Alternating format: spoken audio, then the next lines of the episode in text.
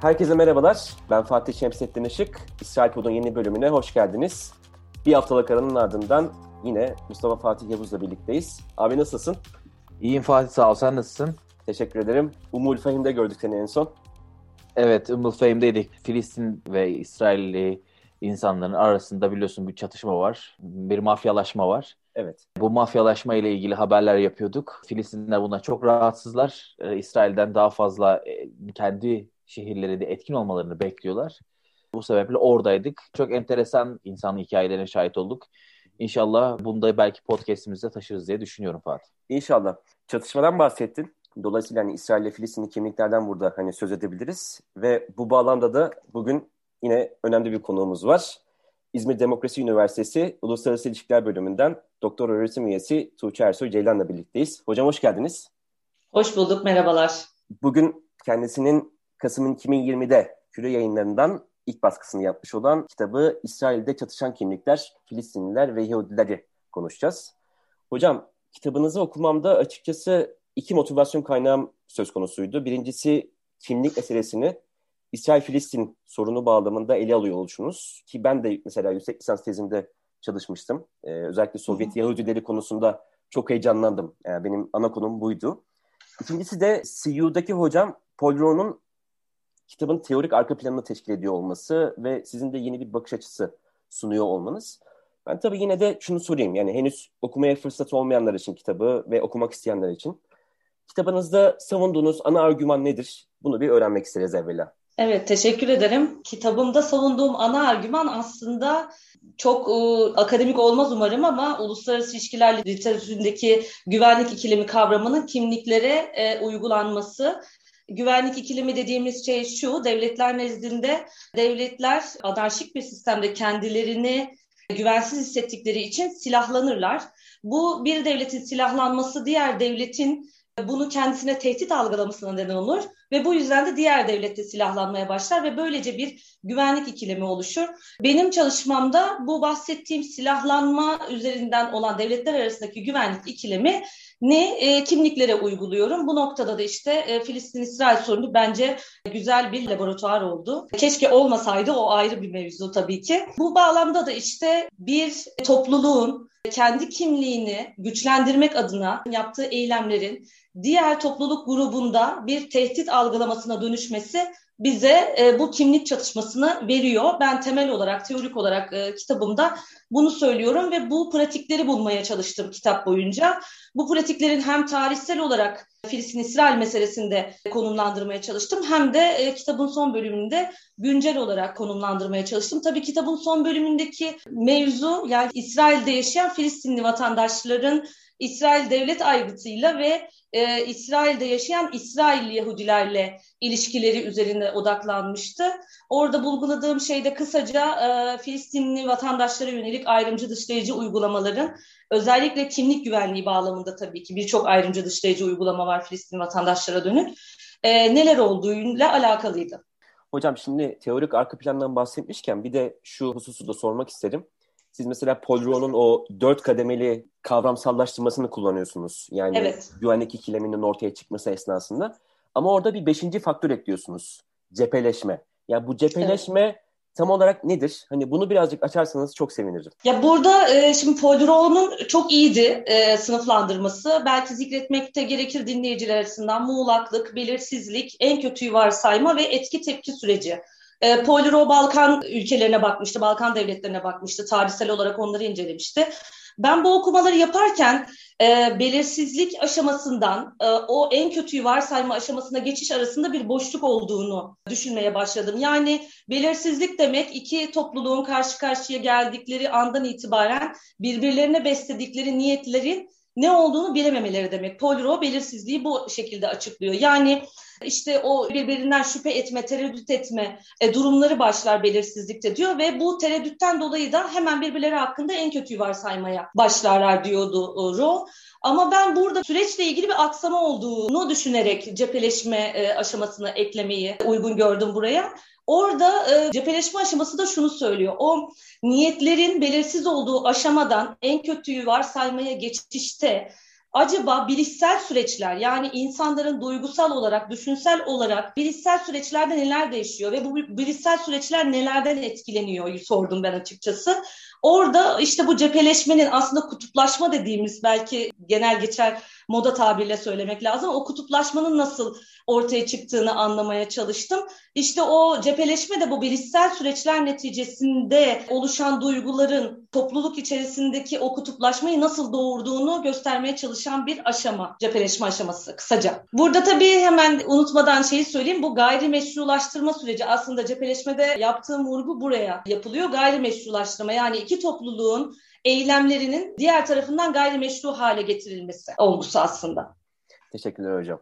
Benim bir sorum var. Gerçekten çok güzel özetlediniz. Aslında psikolojik bir durumdan da bahsediyoruz burada. Tabii benim, tabii. E, kesinlikle psikolojik bir durum var. Özellikle benim son dönemlerde çok ilgimi çeken bir hadise. E, ben de çatışma çözümleme öğrencisiyim. Konulara hep siyasi e, ve toplumsal alandan bakarken psikolojik alanı biraz atlıyor gibi hissediyoruz. Evet. Çok daha öne çıkmayan bir durum. Ee, geçen gün bir haber yapıyorduk. Bu haberin sonucunda şuna vardık. Travmalar çok daha belirleyici oluyor Filistin-İsrail meselesinde. Her ne kadar artık 70 yıl olmuş olmasına rağmen İsrail'de hala bir holokost arka planı Tabii. devam ediyor. Bu holokost arka planı güvensizliği getiriyor. Belki de sizin bahsedeceğiniz o güvensizlik ikileminde doğuruyor. Ve Filistinleri de kendileri gibi yapıyorlar adeta. Evet. Yani aslında İsrailler perfect self'ını ürettiler e, Filistin tarafında. Orada da bir güvensizlik var. E, şimdi bir de yükselen sağ var İsrail'de. Bu şeyi nasıl değerlendirirsiniz? E, bu travmatik hali yükselen sağ nasıl etkiliyor? Çünkü çok daha güvenlikçi kafa, daha güvenlikleştirici kafa. Bu sağ halin ki taraf içerisindeki travmatik hali nasıl şekillendirildiğini düşünüyorsunuz? Şöyle bu aslında teoriye de dönecek olursak bu cepheleşmeyle beraber e, aslında bu kutuplaşmanın sağlanmasının araçları var. Bunlar da tabii ki söylem. Yani söylem çok güçlü ya da toplumsal belleği sürekli diri tutma çok güçlü. Bu anlamda da evet o holokost bir bakıma belki eleştirel söyleyecek olursak araçsallaştırıldı çok fazla. Yani e, tabii ki insani bir durum. Yani bunu her zaman söylüyoruz, empatimizi kuruyoruz. O ayrı bir şey ama en başından itibaren aslında belki İsrail kimliğinin oluşturulmasında yani o ulus inşa süreçlerinde bence en fazla başvurulan hani kolektif belleği böyle sürekli çağıran, sürekli diri tutan bir olgu holokost olgusu. O yüzden de çok etkin ve bu kutuplaşmayı da besleyen bir olgu neticede bilişsel süreçleri işte harekete geçiren bir olgu. O anlamda aslında Holokost'un bir noktada bu karşılıklı gayrimeşrulaştırmaya da hizmet ettiğini aslında bir taraftan söylemek gerekiyor. Çünkü bu söylem bu kadar araçsallaştırıldığı için öbür tarafta bunu başka türlü kullanmaya başladı. Yani Holokost inkarı vesaire gibi e, durumlar devreye girdi. Ama zaten kimlik çatışması süreçlerinde karşılıklı inkar bir aşamadır. Yani aslında Holokost da bu karşılıklı inkara da araç olmuş oldu. Ya hocam şey de soralım. İsrail'de bir King gibi bir durumu var. Takip ediyorsunuz. Yani hı hı. benim şahit olduğum Netanyahu destekçileri o kadar Netanyahu yanlısı ki asla bu yolsuzluklara karışmamıştır. Adeta bir melek, bembeyaz bir insan görüyorlar. Netanyahu bu açıdan çok, değil. çok kuvvetli. Yani kendi kanadında çok kuvvetli. Kemikleşmiş bir destekçisi var. Yitzhak Rabin suikastine Netanyahu mesela suçlanır. Çünkü o dönemde yaptığı konuşmalarla, söylemleriyle bu suikastin e, azmettiricileri olan insanlardan biri olarak görülür. Şimdi hı hı. bu çatışmanın söylemleriyle Netanyahu neresinde? Bunu değerlendirmek ister misiniz daha doğrusu? Yani e, bir lider analizi yapmak sizce doğru olur mu sizin konunuzda? Yani şöyle söylemiyle beslediğini yani kaçınılmaz bir şey, çok da görünür bir şey açıkçası. Hani burada bir e, söz edimiyle güvenlikleştirme süreci e, sürekli sürekli yeniden üretiliyor baktığımız zaman. Netanyahu ve e, Netanyahu'yu destekleyen daha e, aşırı sağcı ya da e, belki ultra ortodoks kitleler tarafından da diyebiliriz yani. Dolayısıyla evet hani aslında tam ortasında hani belki bir lider profilinden Netanyahu'nun kendisinden ziyade o ürettiği ya da temsil ettiği zihniyet biçimi çatışmayı besliyor. Yani bu kimlik çatışmasını sürekli hale getiriyor. Buradan baktığımızda tabii ki çözümsüzlük görünüyor yani. Eğer bu söylemler yani bu güvenlikleştirme söz edimiyle devam ederse, söylemlerle devam ederse iki tarafın da aşırılarının olduğunu da söyleyelim yani. Beslendiği müddetçe de e, evet liderler yani bu sözleri temsil eden liderler bu çatışmanın e, göbeğinde olacaktır diye düşünüyorum. Hocam şimdi şöyle bir şey de söylemek lazım. Netanyahu'dan hazır bahsetmişken son zamanlarda oy toplamaya çalıştığı kitlelerden birisi de tabii ki İsrail vatandaşı Araplar, Filistinliler. Hı hı. Şimdi siz mesela kitleye dair hani genişçe bir yer veriyorsunuz kitabınızda. Son zamanlarda mesela Ulus Devlet Yasası bir de en son Joint List, Arap Lisesi Partisi'nin de dağılması evet. söz konusu. Bir kavramsallaştırma yapıyorsunuz kitapta. Getto vatandaşlık, işte içi boş vatandaşlık, rastlantısal vatandaşlık veya vatandaşlıktan yoksun vatandaşlar diye. Son zamanlarda normalde bu getto vatandaşlık tanımına belki uyabilecekken Netanyahu'nun hatta diğer Yahudi siyasetçilerin bile Arapların oyunu toplamaya başlamak istemesi, onları artık görmezden gelmemek istemesiyle birlikte bu getto vatandaşlık sınıfından çıkmış olduğunu söyleyebilir miyiz? Güzel soru, teşekkürler. Ya şöyle e, ben Filistinlilerin, Filistinli vatandaşların e, ya da İsrailli Filistinlilerin hani bunu özellikle kitapta da belirtmiştim. E, böyle söylemeyi uygun görüyorum çünkü bu bir gerçek bir realite. Hani bunların Arap olarak nitelendirilmesi ya da başka tür nitelendirilmesi belki sorunun özünü kaçırmamıza sebep oluyor. O yüzden İsrailli Filistinler demeyi tercih ediyorum. Bu noktada da belki çok kullanmış olacağım ama seçim barajını geçene kadar e, Arap seçmenlere belki bir yaklaşma var. Çünkü e, 3.25'i geçtikten sonra biz İsrail'in e, bu kısa tarihinde şimdiye kadar bir koalisyonda Arap partilerinin e, bulunduğunu görmedik. Hatta bundan önceki seçimlerde de Netanyahu karşıtı kesim Arapları dahil etmek suretiyle bir koalisyon oluşturabilecek ve bu kesimin e, yönetimine son verebilecekken Arapları dahil etmek istemedikleri için son vermediler. Tabii Mustafa Fatih Bey daha iyi bilir orada olduğu için sürekli belki başka dengeler var burada siyaseten ama ben o yüzden hani İsrailli Filistinlilerin e, getto vatandaşlıktan bir şekilde çıkacağını düşünmüyorum. Oylarını toplamak istiyorlar ama neden? Çünkü kitapta belirttiğim gibi üç katmana ayırmıştım. Onların vatandaşlık durumlarının ne halde olduklarıyla alakalı. Haklarına ilişkin e, yasal katman, temsile ilişkin siyasi katman ve tanınmaya ilişkin de sosyokültürel katmanlar var. Bu katmanların hepsine teker teker baktığımızda işte İsrail'in basic law'larına baktığımızda biraz önce sizin bahsettiğiniz yasa da dahil olmak üzere olağanüstü hal mevzuatından itibaren birçok temel yasada Filistinli kimliği dışlanıyor. E, siyasi temsile ilişkin baktığımızda e, seçimlerle ilgili işte devletin tanımından dışlanıyorlar zaten. Eğer İsrail'in Yahudi devleti olduğunu kabul etmezse bir partinin seçime girmesi engelleniyor vesaire gibi durumlar var. Dolayısıyla bunlar ortadan kalkmadığı müddetçe getto vatandaşlık bence devam edecek diyebiliriz. Ya da e, temsil konusunda gene not etmişim buraya. İsrail Supreme Court belki Anayasa Mahkemesi diye hani Türkçe dinleyen vatandaşlarımız, arkadaşlarımız anlasın diye söylemek lazım. E, doğru bir çeviri olmamakla beraber. Sadece iki tane Filistinli yargıç gelebilmiş şimdiye kadar. Abdurrahman Zoabi ve Selim Cubran. E, dolayısıyla temsil olarak da bir sıkıntı var burada tanınmayla alakalı.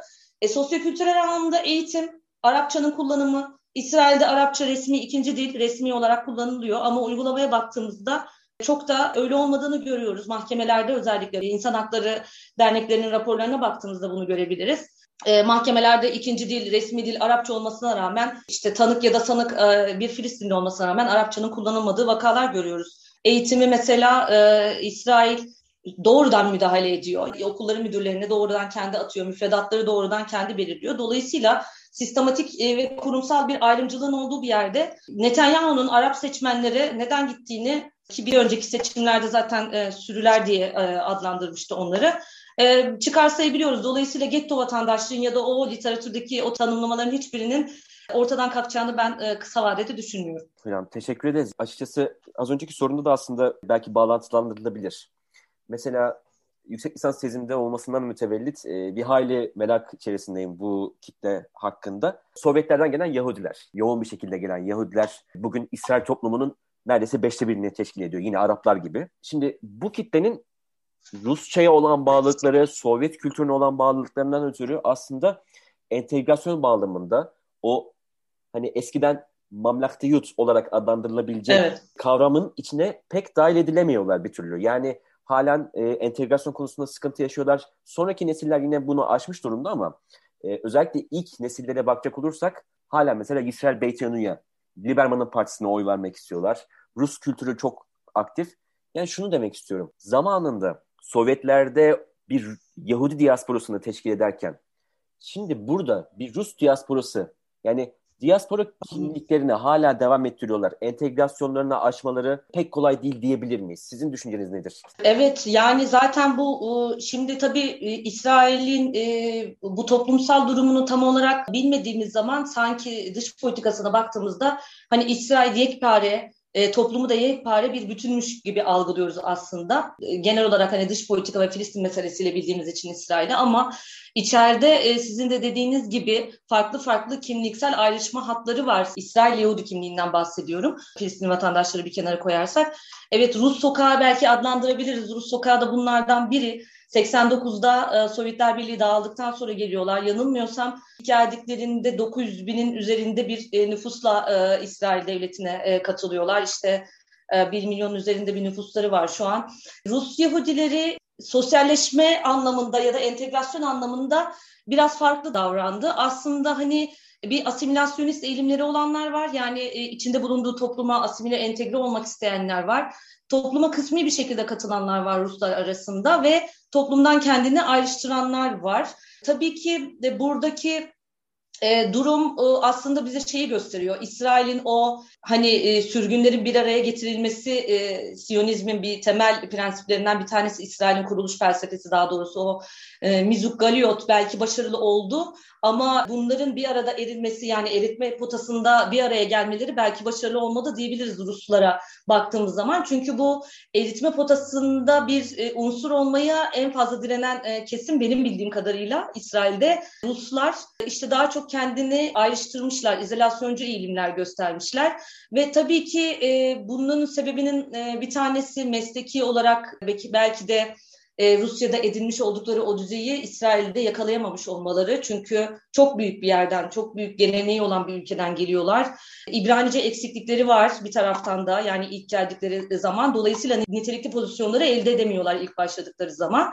E, bu dezavantajlı pozisyonları da işte o e, izolasyoncu eğilimleri de belki besliyor diyebiliriz. Yani genel olarak baktığımızda nesilden nesile belki bir değişim olmuş bugün e, bugün için belki daha farklı olduklarını işte topluma kısmi katılım ve asimilasyon eğilimde olduklarını söyleyebiliriz aşama olarak ama son tahlilde kendilerini e, etnik kökeni olarak Rusya ve son olarak İsrail kimliğiyle tanımlıyoruz Yahudileri.